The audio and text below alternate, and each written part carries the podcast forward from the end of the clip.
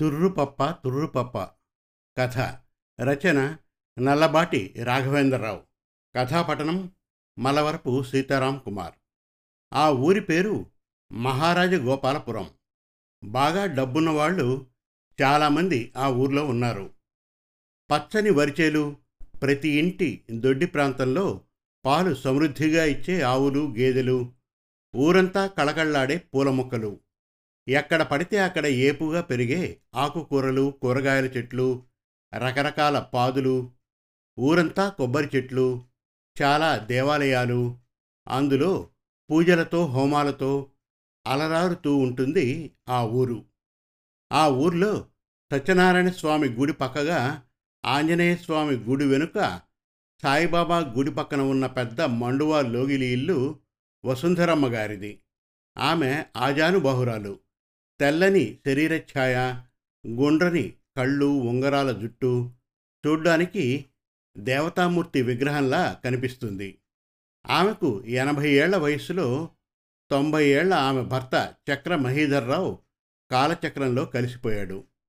ఆమె అక్కలు చెల్లెళ్ళు అన్నలు తమ్ముళ్ళు చిన్నాన్నలు పెదనాన్నలు చాలా సుదూర ప్రాంతాల్లో ఉంటున్నారు. కూతుళ్ళు ఎవరూ కలగని ఆమె ఒక్కగానొక్క కొడుకు విజయబాబుని అల్లారు ముద్దుగా చూసుకునేది. విజయబాబు తన ఆస్తిపాస్తులు పుట్టబోయే తన కొడుక్కి మనవాళ్ళకి కూడా సరిపోయేటన్ని ఉన్నవి అని తెలిసినప్పటికీ ఉద్యోగం చేయాలి అన్న ఉత్సాహంతో ఢిల్లీలో ఉద్యోగం చేయాలి అన్న మోజుతో అది సంపాదించి అక్కడ ఉద్యోగం చేస్తున్నాడు గత ఆరు సంవత్సరాల నుండి. ఇక్కడ పాడి పంటలు పొలాల వ్యవహారాలు ఇంకా ఇంటికి సంబంధించిన మిగిలిన వ్యవహారాలన్నీ ముప్పై సంవత్సరాల నుంచి నమ్మిన బంటుగా ఉన్న ఆంజనేయులు చూస్తూ ఉన్నాడు. విజయబాబు అతి కష్టం మీద సంవత్సరానికి ఒకసారి వచ్చి రెండే రెండు రోజులు ఉండి వెళ్ళిపోతూ ఉంటాడు. అలా గత ఆరు సంవత్సరాల నుండి జరుగుతోంది. అతని వయస్సు ఇప్పుడు ముప్పై సంవత్సరాలు. రెండు సంవత్సరాల క్రితమే దగ్గర సంబంధం అమ్మాయితో పెళ్ళి కూడా అయింది ఒక అబ్బాయి పుట్టాడు. నాలుగో సంవత్సరం కాన్వెంట్లో చేర్చే వయస్సు. అయితే విజయబాబు ఎప్పుడూ తల్లిని చూడ్డానికి వచ్చినా భార్యను బిడ్డను తీసుకొని రాడు. ఒక్కగానొక్క కొడుకు విజయబాబు తను చూడ్డానికి వచ్చి ఇది రెండవ రోజు. సాయంత్రం తిరుగు ప్రయాణమై వెళ్ళబోతున్న కన్న కొడుక్కి పిండి వంటలు తయారు చేస్తుంది వసుంధరమ్మ. ఆమెకు వెనగ్గా వచ్చి నిలబడ్డాడు ఆంజనేయులు. అబ్బాయి విజయబాబు గారు వచ్చి రెండు రోజులైంది. ఈ రెండు రోజుల్లో మిమ్మల్ని ఒక్కసారి కూడా అమ్మా అని నోరారా పిలిచినట్లు నేను చూడలేదు. మీకు బాధగా లేదా తల్లి? అంటూ అడిగాడు. అక్కడ ఉన్న వెండి సామాను తుడుస్తూ ఆంజనేయులు అవన్నీ నీకెందుకురా? పని చూసుకో అంది ఆమె కొంచెం నర్మగర్భంగా. అది కాదమ్మా ఏడాదికి ఓ తూరి వస్తారు. ఉన్న రెండు రోజుల్లో ఒక్కసారైనా మిమ్మల్ని అమ్మా అని అంటారేమోనని ఆశగా నేను చూస్తుంటాను. నా ఆశ తీరడం లేదు. పొద్దున్నుండి సందేళ్ళ దాకా రెండు మూడు మాటలు అతి బలవంతంగా మాట్లాడతారు. ఆ సెల్ ఫోన్లోనే మిగిలిన టైం అంతా ఉంటారు. నాకు చాలా బాధగా ఉందమ్మా. మీరెలా తట్టుకుంటున్నారమ్మా? అంటూ మళ్ళీ అడిగాడు. ఒరే ఆంజనేయులు వాడికి తొంభై గొడవలు సమస్యలు ఆలోచనలు ఢిల్లీలో ఉన్న ఉద్యోగం కదా మనసంతా అక్కడే ఉంటుంది. అయినా ఇదో పెద్ద సమస్యట్రా సంవత్సరానికి ఒకసారైనా వస్తున్నాడు కదా అది చాలు అంది వసుంధరమ్మ కొడుకు మీద అతి ప్రేమతో. నాకేమీ నచ్చలేదమ్మా. మీకు కూడా పెద్ద వయసు వచ్చింది కదా. ఈ ఆస్తిపాస్తులన్నీ చూసుకుంటూ తల్లితో ఆనందంగా గడపచ్చు కదా మీ లోకమే వేరమ్మా. నా చిన్నప్పటి నుండి మీ ఉప్పు పులుసు తింటున్న నేను రోజుకి తొంభై సార్లైనా మిమ్మల్ని అమ్మా అని పిలిస్తేనే కానీ ఉండలేను. అలాంటిది మీ కడుపులో నుంచి వచ్చిన మీ కొడుకు ఒక్కసారి కూడా కనీసం అమ్మా అని పిలవకపోవడం బాగోలేదమ్మా. అనుకుంటూ బాధగా బయటకు వెళ్ళిపోయాడు ఆంజనేయులు. ఆంజనేయులు రాజమండ్రి రైల్వే స్టేషన్ వరకు వెళ్ళడానికి తన గిత్తల బండిని రెడీ చేసి సింహద్వారం ముందు ఉంచాడు.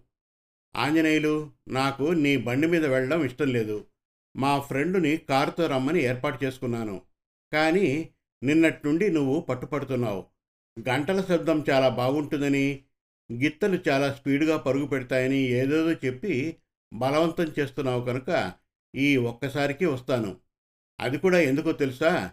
వీడియో తీసుకుని మా వాళ్ళందరికీ చూపించడానికి. విజయబాబు అలా అంటుండగా ఆంజనేయులు రెండు బ్యాగులు తీసుకెళ్ళి తప్పదు బాబు ఈసారికి రండి అంటూ బండిలో పెడుతున్నాడు. నాయనా వెళ్తున్నావట్రా మళ్ళీ ఎప్పుడు వస్తావు బాబు? అంటూ దగ్గరకు వచ్చి అడిగింది వసుంధరమ్మ.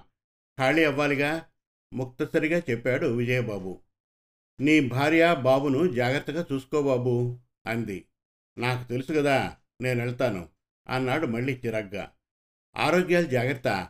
ఏ కొంచెం తేడా వచ్చినా వెంటనే డాక్టర్ దగ్గరికి వెళ్ళండి అంది భుజం మీద చెయ్యి వేయబోతూ. కొంచెం దూరంగా జరిగాడు విజయబాబు.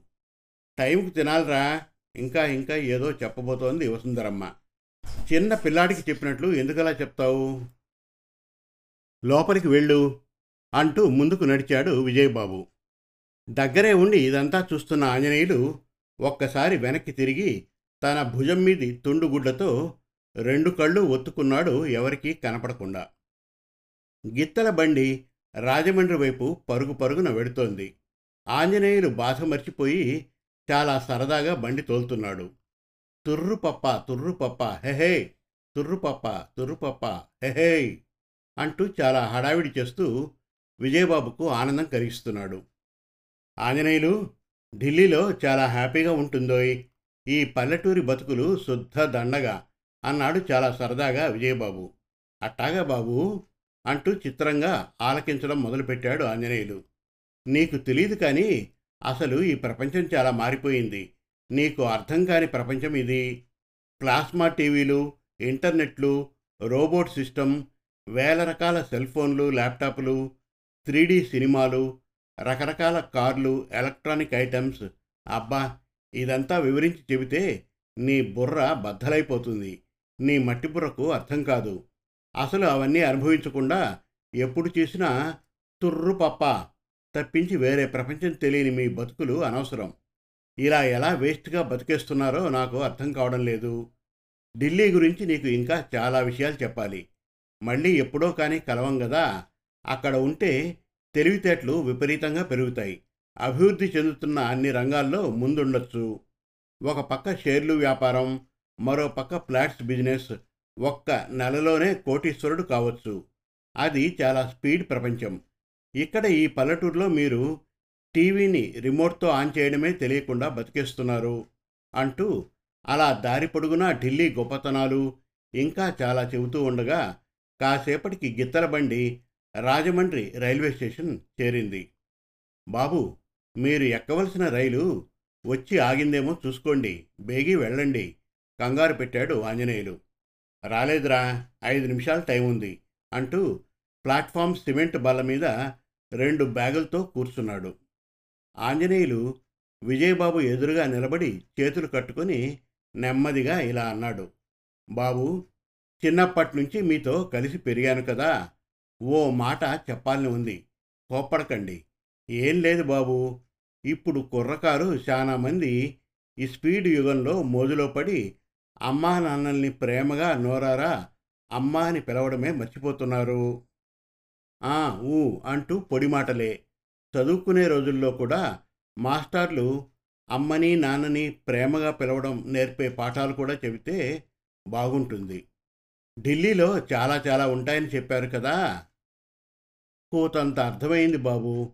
కానీ అక్కడ అమ్మని నాన్నని ప్రేమగా అమ్మా నాన్న అని పిలుస్తూ అభిమానంగా ప్రేమగా చూసుకోవడం నేర్పే ఈ స్కూల్ బళ్ళు ఏమన్నా ఉంటాయా బాబు?